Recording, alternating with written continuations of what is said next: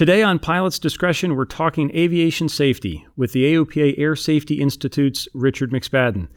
He explains why good pilots make mistakes, what habits lead to safer flying, and what it was like to lead the Thunderbirds. Pilot's Discretion starts right now.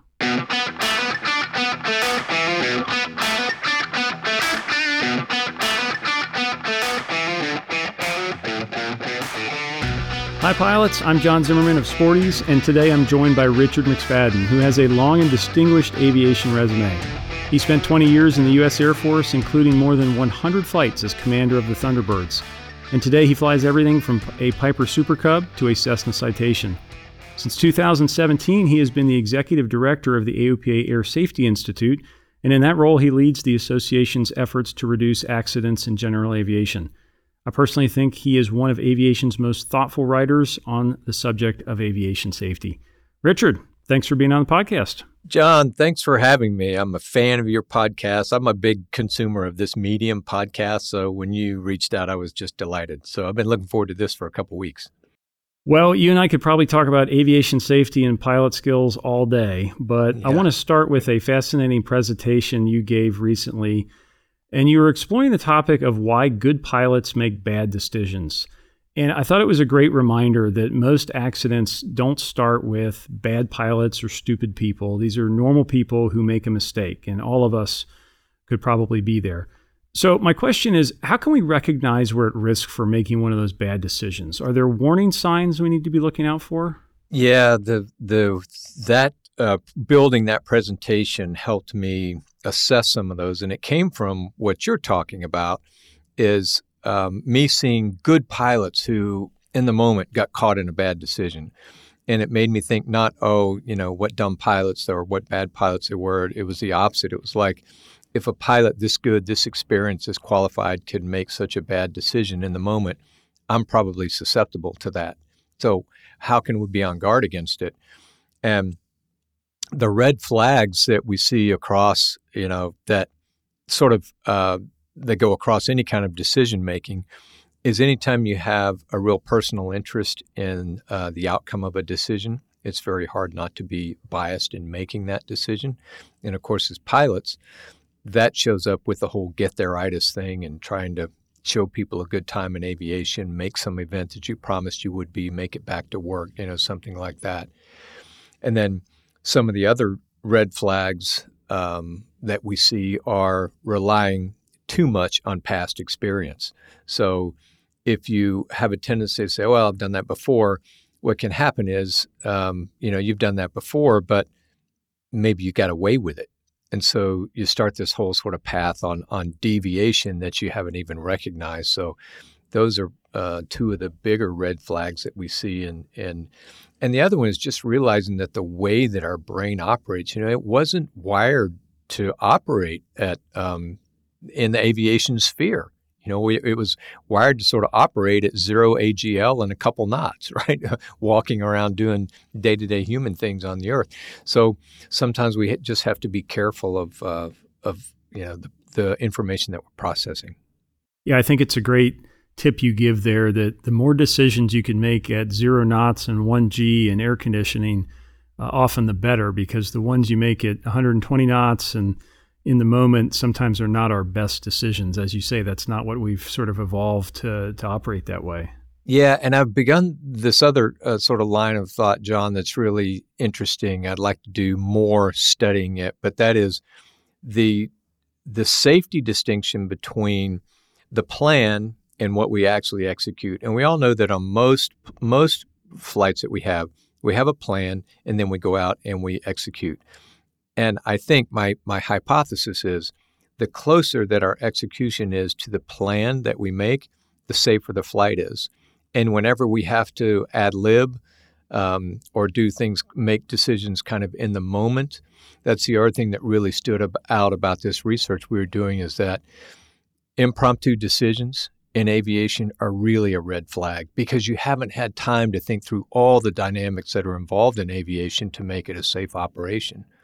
So that's a really intriguing uh, topic I'd like to explore more. VFR into IMC accidents to me are a classic example of this. Good pilots making bad decisions. And they've declined somewhat over the years, but at least to me, it seems like they still happen all too often, which is frustrating given you know all the tools we have, all that we know about it. Can we solve that problem? I mean, does data link weather help? Do autopilots help? Does better planning help? What is the answer to tackling? That? You know, that? I'm I'm with you on that, John. It's frustrating to me because weather-related accidents have come down like all accidents have, but not near as fast as I would have thought they would come down. You know, we all fly with the SiriusXM satellite weather that you get piped in, you know, and you got these beautiful displays that come from Garmin and other manufacturers. We have so much good situational awareness now on the weather, and the forecasts are much more accurate than they used to be. And yet, still, we're seeing somewhere around um, you know, I want to say it was somewhere around 18 in our last Nall report, VFR into IMC accidents, one and a half a month. And total weather related accidents, you know, is somewhere around 24 or something like that. Fatal, fatal accidents I'm talking about. So, gosh, you think that's two a month of fatal accidents that we're having that are weather related. With all this new capability that we're having, I just don't get it. Um, and I think you I, I think you're right to draw that connection with especially those accidents all of them go back to decision making and the materials were there usually the information was there but something induced that pilot to make a poor decision or to just continue along this path of a, couple, a, a few not so optimum decisions that ultimately lead into a very bad decision yeah, one of my tools I know I do some flying in airplanes and a helicopter that are not IF instrument equipped, so VFR is the only option. And I know one of the things I've caught myself on is trying to be disciplined about doing a debrief after a flight and think, alluding to what you said earlier, did that work out because that was the right plan and I did it right? Or did that work out because I got lucky? Because you want to be careful not to learn the wrong lesson from a flight. And I, I feel like sometimes that can be particularly tempting when you talk about VFR and IMC as well. I made it last time, and did I make it last time because I did the right thing, or did I make it because I got lucky and it may not work out again? Yeah, and one of the things that we see in VFR into IMC accidents is um, that pilots will make a good plan on the ground, and they'll even say, "I'm going to go up and have a look." Or I'm going to go up, and at this point, if I don't meet this certain criteria, then I'm I'm going to turn around and come back. And what happens is they launch and now they kind of move into the execution mode. And I can't tell you how many times, report after report, I've, I've read where they went past the criteria that they made on the ground, convincing themselves once they're airborne that it's okay, they can make it through. And by the time they realize they can't, it's too late because, as you know, you know, if, once you lose your sort of attitude, reference, and awareness, even if you're trained to do it, it's really difficult to get that back. And if you're not trained to do it, you almost certainly won't.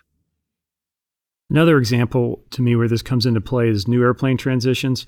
And you wrote recently, I thought, a great description of the trap that all of us can fall into. You said, quote, airplanes will lure us into lure us to leap beyond our comfort level more quickly than we're ready. So, what's your advice for somebody checking out in a new airplane, whether it's a high performance airplane or, or tailwheel? What's a way to know whether you're going too fast? Yeah, you know, it's one of my favorite discussion topics when somebody will ask a question like, How do I improve my skill level or uh, my ability without going beyond my comfort level? And my answer usually is, You can't. You, you sort of have to push beyond that to learn something new. Of course, the balance and the delicacy is there. How far can you go before you become dangerous or treacherous? You know, you just go too far. And to me, the gateway is you all, you always try to push where you have the ability to retreat.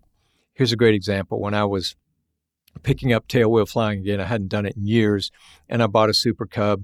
And you know, if you fly a tailwheel, as you know, you want to be really good at crosswind landings because there will be the day you're tight on fuel or whatever the case where you've got to put this thing down in winds that you'd really rather not, but you got to have the skill to do it. And so um, I would go out here at Frederick on windy days and uh, on strong crosswind, and we have cross runways. So I would go out and see if I could get the airplane where I wanted it and feel nice and under control.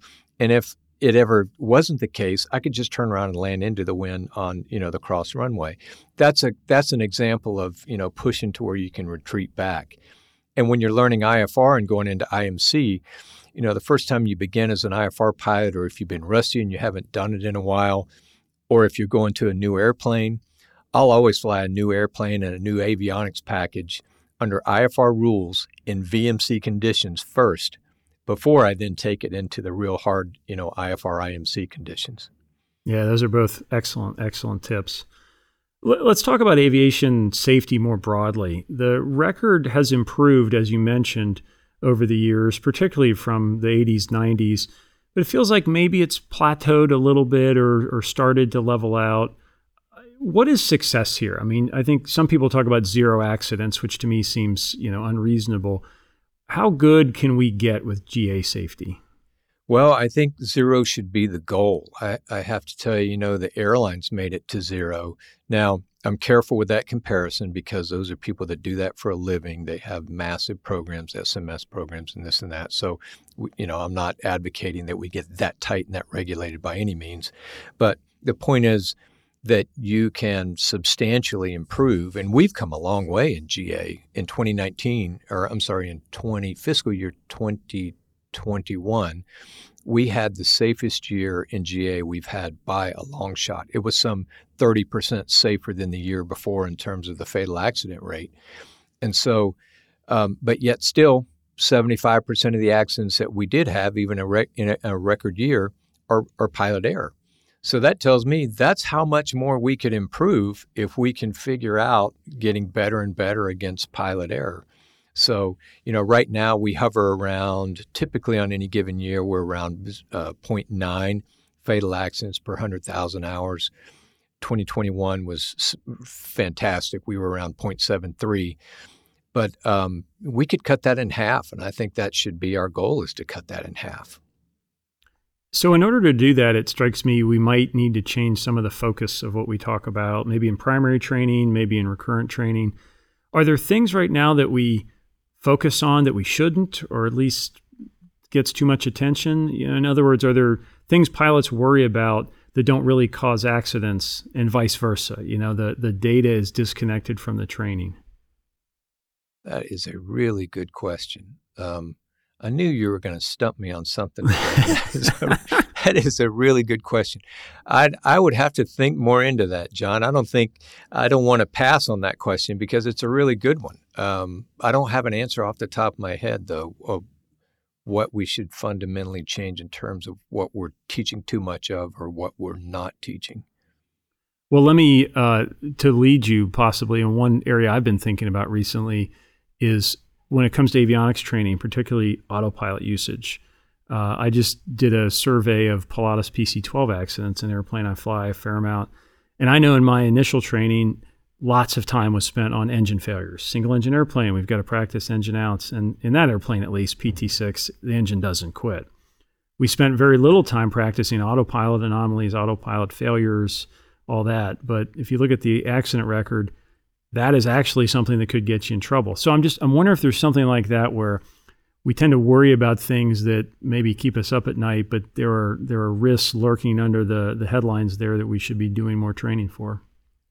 Yeah, actually, you make a good point about that. I'll tell you a really interesting story. I have a good friend who um, flies a TBM, and he was telling me he saw our recent release, a video we did on early analysis about a um, a Learjet that was doing a circling approach and, and lost control for some reason. Um, and he said that got me to thinking, like, how much time I spend flying off the autopilot. And he, so he started recording himself and looking, downloading his data. And on an average trip where he would go, you know, he's in a TBM, so that's about a three, four hour trip, something like that. He said, you know, on a total three hour trip, you know how many times on average, how, how many minutes on average I spend hand flying the airplane? Two minutes. Hmm. Two minutes. So he said, you know, I, I began to realize that I take off, and as soon as I can, 400 feet, I put the autopilot on, flies it all the way down, flies the approach. I took the autopilot off, flare it, and land it. And he, I thought that was tremendous self awareness on his part because he said, you know, that just is going to lead to degraded skills at some point when I really need them the most, which is when the autopilot can't stay on because of turbulence or whatever the case may be. So um, that kind of backs up the point that you're making about learning how to integrate those new technologies that we have so well. In addition to your work at AOPA, I know you chair the General Aviation Joint Steering Committee, which is an important but somewhat unknown pilot group, uh, or at least maybe among some out there. So, what does that group do? Yeah, you know what? It's a fantastic group.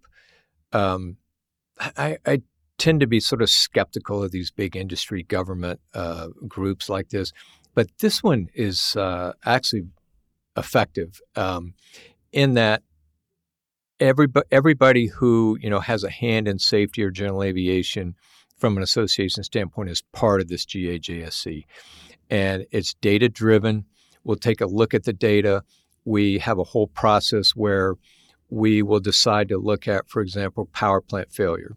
We'll establish a subcommittee that's made of, um, you know, engine manufacturers, uh, representatives, EAA, AOPA, FAA will be in there.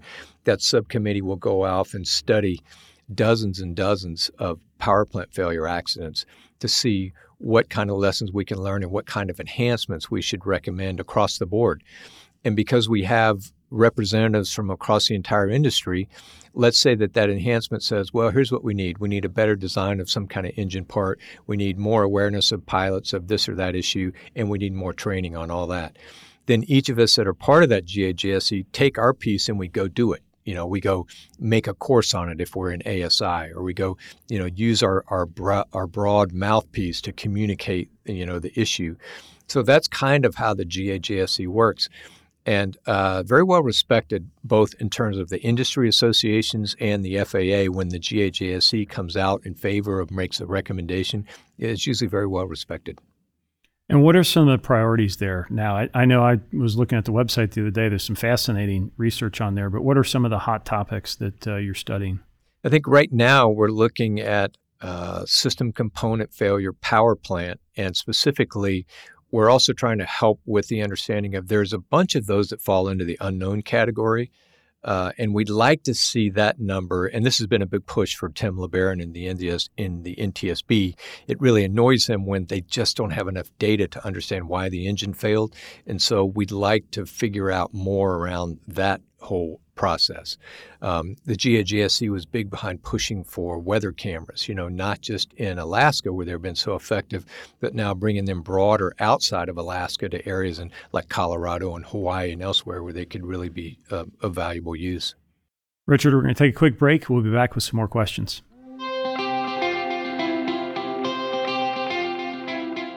An emergency is no time for instruction manuals or complicated adapter cables. That's why the pilots at Sporty's designed the PJ2 COM radio, the only radio with built-in aviation headset jacks. In an emergency, you can plug right in and stay focused on flying. The PJ2, winner of both Aviation Consumers Gear of the Year and Flying Magazine's Editor's Choice Award, is available for just $229. Visit sportys.com slash PJ2 to order. Now, back to pilot's discretion. All right, Richard, we have to talk about your time with the Thunderbirds. That's fascinating for anybody who's watched that show uh, perform. One of the parts that I find amazing about that whole team and the experience, at least as I understand it from the outside, is the brief and debrief process. And there's a really rigorous process of continual improvement and examining what are we going to do and then what did we do Tell me a little bit about that. Take us inside that briefing room. Yeah, it's a real key to making that safe, uh, John. If you if you look at that, you know, it's a it, when I was there, they may have changed it some now. It was a 32 minute show, and people would say, "Don't you get tired of flying that same show over and over?" And no, I, I never did, because it was so challenging to do, and we had such tight standards that we were uh, grading ourselves to we would grade every maneuver on a score of one to 10, and then we would aggregate that and, and score the entire uh, show. And our average was about a seven. You know, every now and then we'd tickle into eight, eight and a half. Uh, occasionally we'd have a six. You know, I remember a five and a half one time. Um, so um, that was, and then going back and debriefing yourself to such a level of precision it helped in what we were trying to do and represent the power, pride, and precision of the United States Air Force. It helped us do that the best we could. But it was also a real key to our safety being so focused on those minute details. It didn't leave room for gross errors. Is there a lesson there for GA pilots? I mean, maybe not to that level, but just the habit of evaluating your performance. You know, we do it as student pilots where you're getting stage checks and check rides. Once you've got your certificate, is there a mindset there that could be useful for the rest yeah. of us? Yeah, maybe so. I, um, I, do think it's hard when it's hard to critique yourself. Uh, some some people are good at it, but having that outside view to say, no, no, no, you you really did mess this up, and um, you know the winds really weren't the cause for it. You know, I mean, having somebody really hold your feet to the fire is really powerful.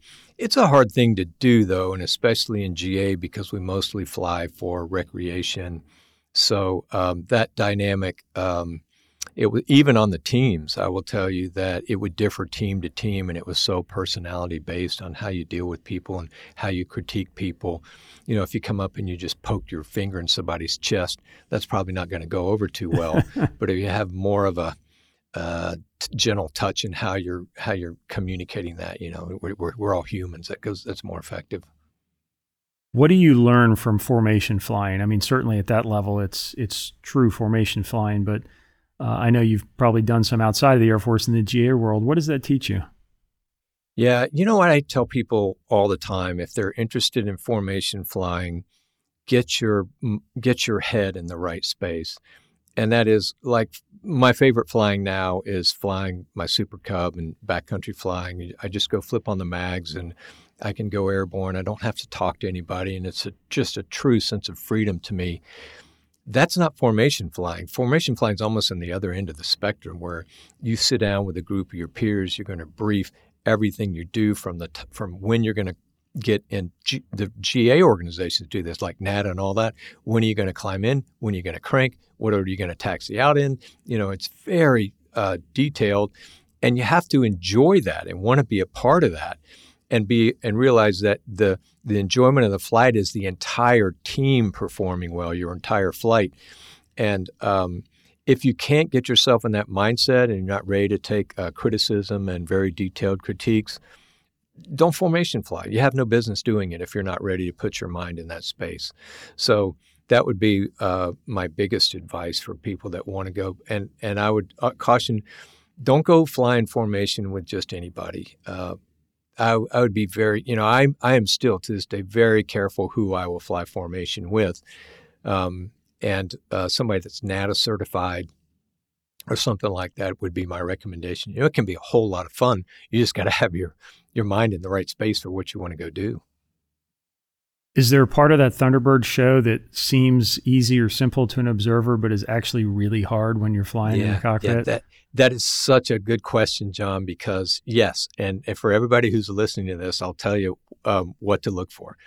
So the maneuvers themselves, when you come in front of the crowd and you do your loop or your roll or whatever, uh, they're very well thought out, and you have certain minimum and maximum parameters you got to hit. Like, for example, whenever I would come in, want to come in and, and the Delta, the whole six ship was with me and, and perform a loop, I would have to be, you know, at show center plus or minus three seconds of when uh, I said I would be there based on the show timing.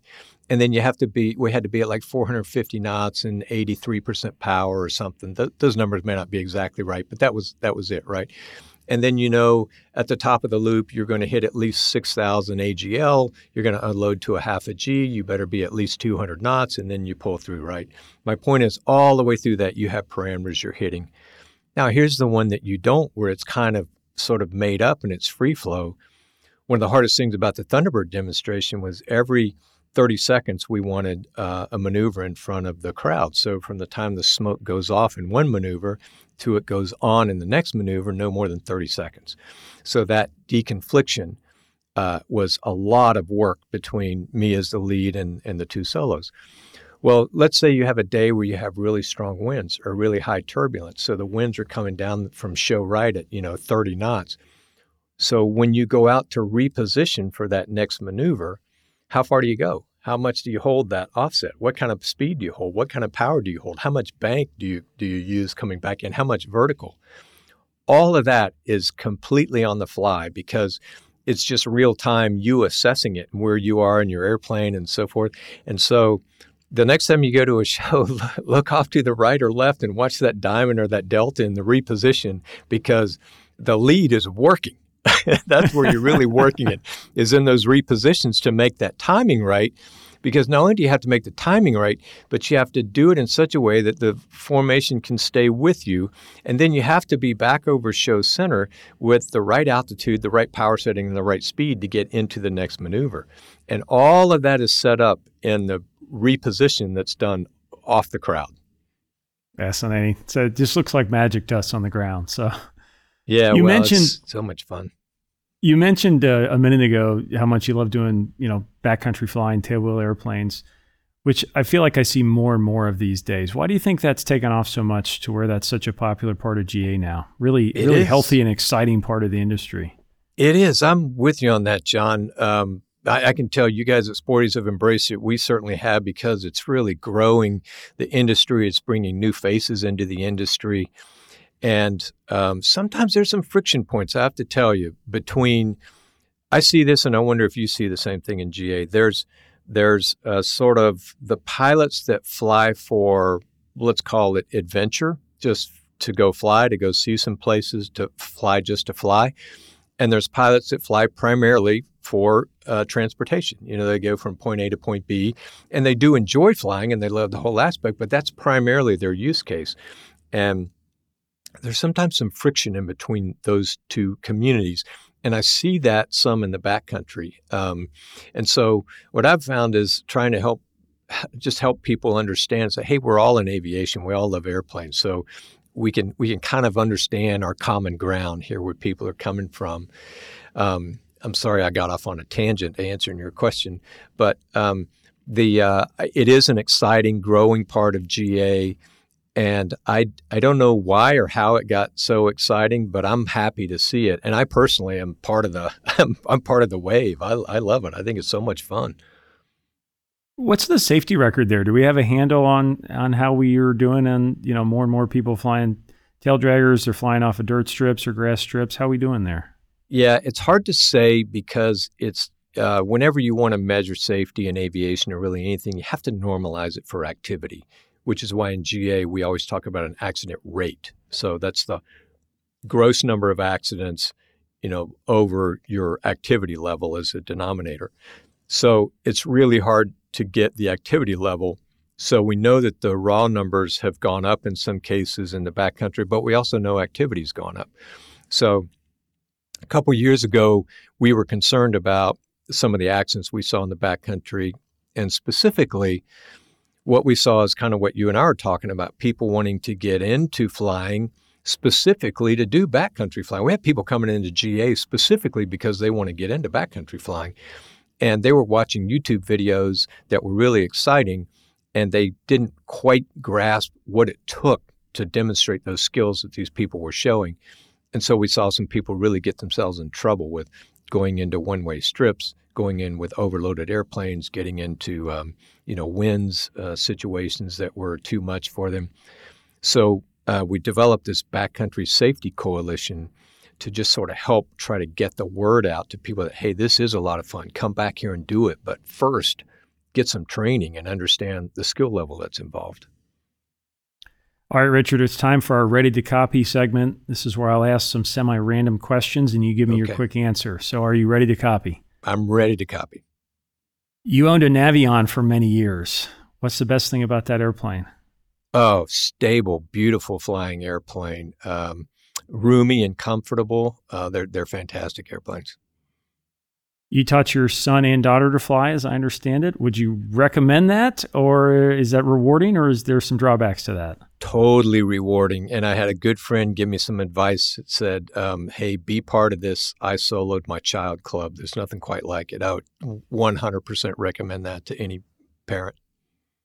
What's the best airplane model the Thunderbirds have ever flown in their history? What's your favorite? Oh man, uh, my favorite is the one that didn't last very long, is the uh, Thunder Chief, the 105.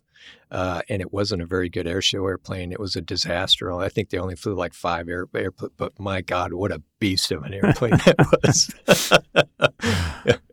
yeah, the old thud. That thing was what an airplane that was. Where's your favorite place to land one of those tail draggers when you're not on pavement?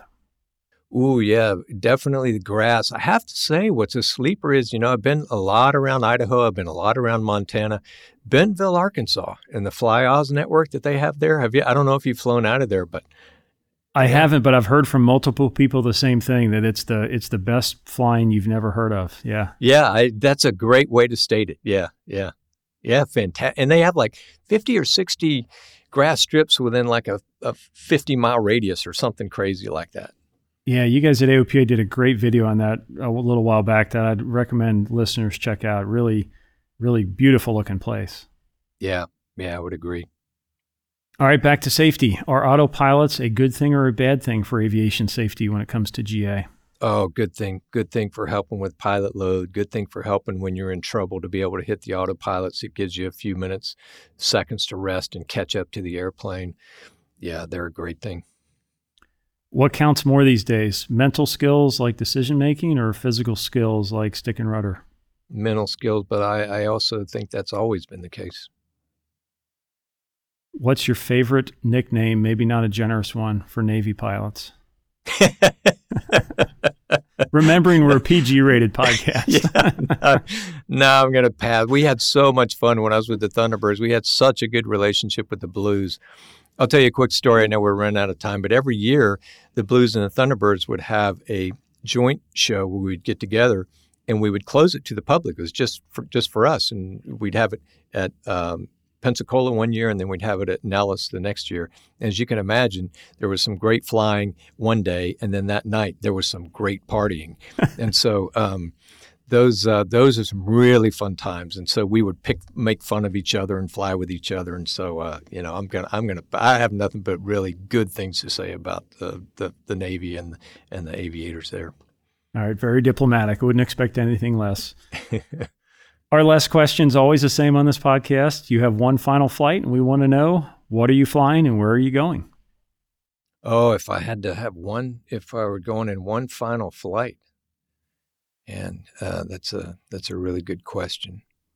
Hmm.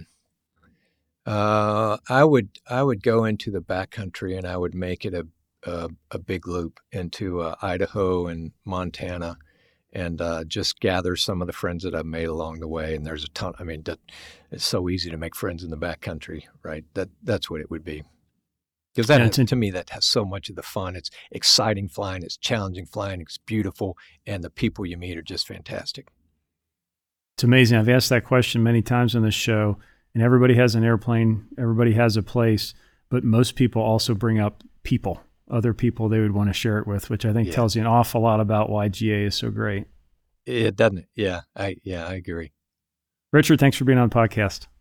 Happy to do it. Thanks for what you do, John.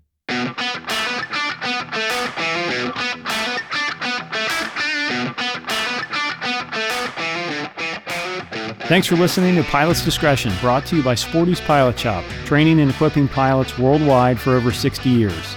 For more episodes and links to additional information, visit sportys.com slash podcast.